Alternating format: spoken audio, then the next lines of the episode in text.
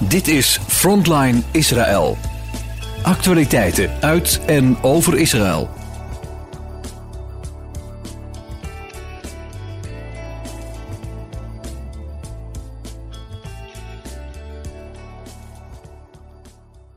Van harte welkom bij deze Frontline Israël. Vandaag de laatste aflevering voor de vakanties van de medewerkers van Radio Israël. Mijn naam is Karel van S. Vandaag gaan we een aantal onderwerpen aantippen die van belang zijn voor Israël. Zoals, is er een Amerikaans-Saoedische Israël-deal echt in de maak? Waarom vraagt niemand waarom er een vluchtelingenkamp is in Jenin? EU helpt Palestijnse vredesbeprekingen te omzeilen via illegale bouw. En als laatste, Israëls aardgasontwikkeling heeft geleid tot 86 miljard dollar aan besparingen. Het eerste onderwerp. Een Amerikaans-Saoedische Israël-deal. Is dat mogelijk? We blijven sceptisch over de bemiddeling van de VS in een deal die betrekkingen tussen Jeruzalem en Riyadh normaliseert. Er zijn te veel redenen waarom zowel de regering Biden als de Saoedi's waarschijnlijk niet zullen tekenen voor zo'n overeenkomst.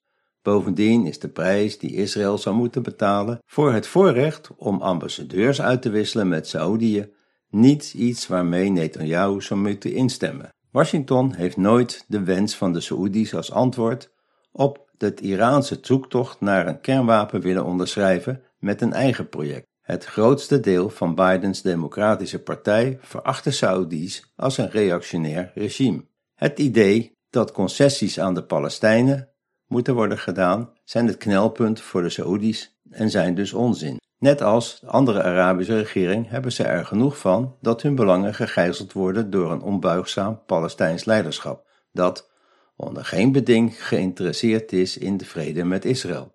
Optimisme over een deal waarvoor de Saoedi's niet echt enthousiast zijn en waarvoor de voorwaarden waarschijnlijk niet aanvaardbaar zijn voor Biden of Netanyahu, lijken niet te rechtvaardigen. Als en wanneer de Saoedi's bereid zijn om de betrekkingen met Israël op te waarderen, dan moet dat niet gebeuren tegen een prijs die Israël zal ondermijnen of de Palestijnen zal versterken die helemaal geen belang hebben bij een vrede. Ja, dat is wat, mensen. Dan gaan we verder naar. Waarom vraagt niemand waarom er een vluchtelingenkamp is in Jenin? Nou, we hebben daar veel over gehoord, maar we willen dat toch wat toelichten met wat cijfers. In alle berichtgeving over Israëls operatie om terroristen uit het vluchtelingenkamp in Jenin te verdrijven, vroeg niemand zich af waarom is er een vluchtelingenkamp in een gebied dat door de Palestijnen wordt gecontroleerd. De Oslo-akkoorden gaven de verantwoordelijkheid voor Jenin aan de Palestijnse autoriteit,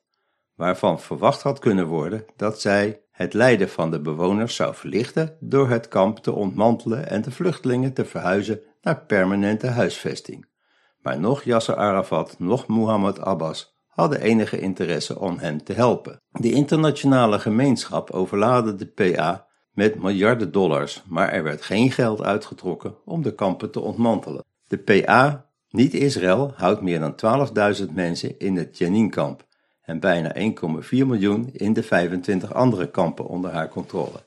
Internationale supporters van de Palestijnen geven niets om de mensen in Jenin of andere vluchtelingenkampen, tenzij Israël de schuld kan worden gegeven van de ontberingen. In de laatste jaren dat Israël de Gazastrook controleerde, wilde men het de mensen uit de kampen verwijderen.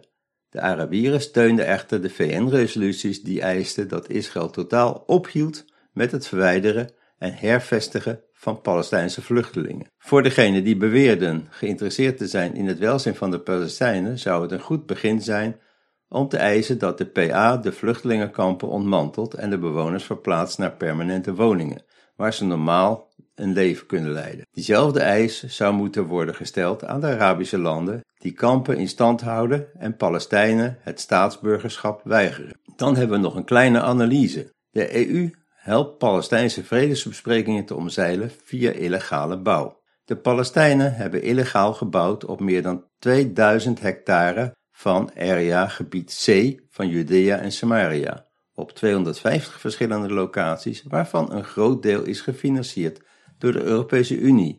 Onder de Oslo-akkoorden heeft Israël de volledige controle over gebied C, inclusief het verlenen van bouwvergunningen. Daarnaast hebben de Palestijnen 600 kilometer aan illegale wegen aangelegd in het gebied C. Dit gebeurt allemaal volgens een gezamenlijk Palestijns EU-plan om de controle over het land te nemen.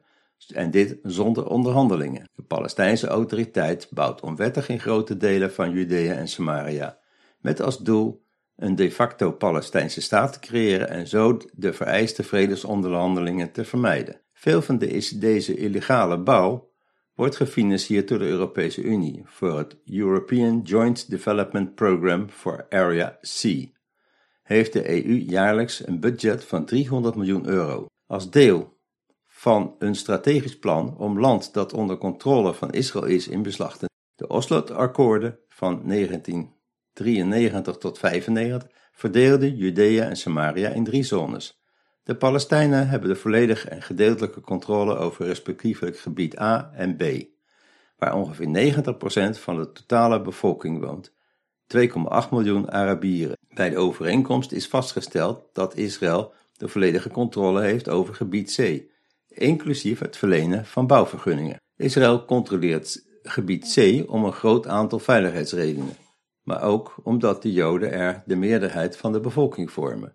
Van de 800.000 inwoners zijn er ongeveer 500.000, dat is 62,5% Israëli's, tegenover slechts 300.000, 37,5% Palestijnen. Vergeet niet dat de Palestijnen beweren dat heel Judea, Samaria en eigenlijk heel Israël bezet Palestijns land is. Zij beweren ook ten onrechte dat ze illegaal bouwen in gebied C, omdat Israël hen geen vergunningen wil geven. Feiten weerleggen deze beweringen. Ten eerste houden de Palestijnen vol dat ze kunnen bouwen waar ze maar willen in gebied C zonder vergunningen. En inderdaad, PA-premier Mohammed uh, heeft gezegd: We hebben geen toestemming nodig van de bezettingsmacht om huizen op ons land te bouwen. Ondanks zijn grootspraak hebben de Palestijnen geen internationaal wettelijke rechten op openbaar land in Judea en Samaria. Nog hebben de Palestijnen historisch ooit controle of soevereiniteit gehad over enig deel van Judea en Samaria. Ook is er geen enkel verdrag dat de Palestijnen zeggenschap geeft over enig gebied.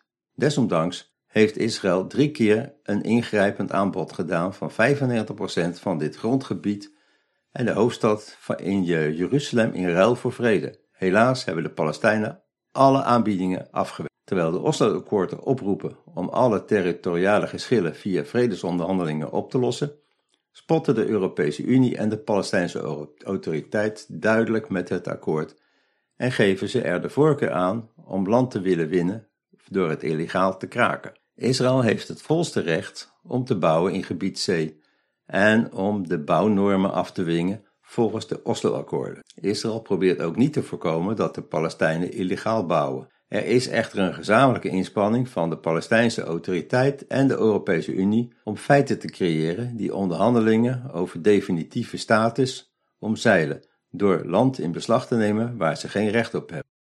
Economie. Israëls aardgasontwikkeling heeft geleid tot 86 miljard dollar aan besparingen. De Israëlische economie heeft de afgelopen 10 jaar meer dan 86,7 miljard dollar bespaard dankzij de ontwikkeling van offshore aardgasvelden. Dit staat in een dinsdag gepubliceerd onderzoek van het economisch adviesbureau BDO en de Israëlische Natural Gas Trade Association. De elektriciteitsprijs in Israël lag eind 2022 bijna 50% lager dan Europa dankzij het gebruik van aardgas. Meer dan 5 miljard dollar aan gasinkomsten is rechtstreeks aan de staatskas betaald. En naar verwachting zal daartegen eind 2030 nog eens 19 miljard bijkomen. Deze aardgasreserves zijn ook gegroeid van 780 miljard kubieke meter BCM in 2012 tot 1087 BCM nu, omdat steeds meer aardgas is ontdekt. Nou luisteraars, dat is het. Het is nu vakantie en we zullen alleen nieuws brengen als de situatie in Israël de aanleiding toegeeft. En we hopen u begin september weer van nieuwe informatie te voorzien. Voor nu en welgemeend Shabbat Shalom. Tot zover Frontline Israël. Het programma met actualiteiten uit en over Israël. Kijk voor meer informatie op onze website. Als u wilt reageren op deze uitzending, dan kan dat door een mail te sturen naar info radioisrael.nl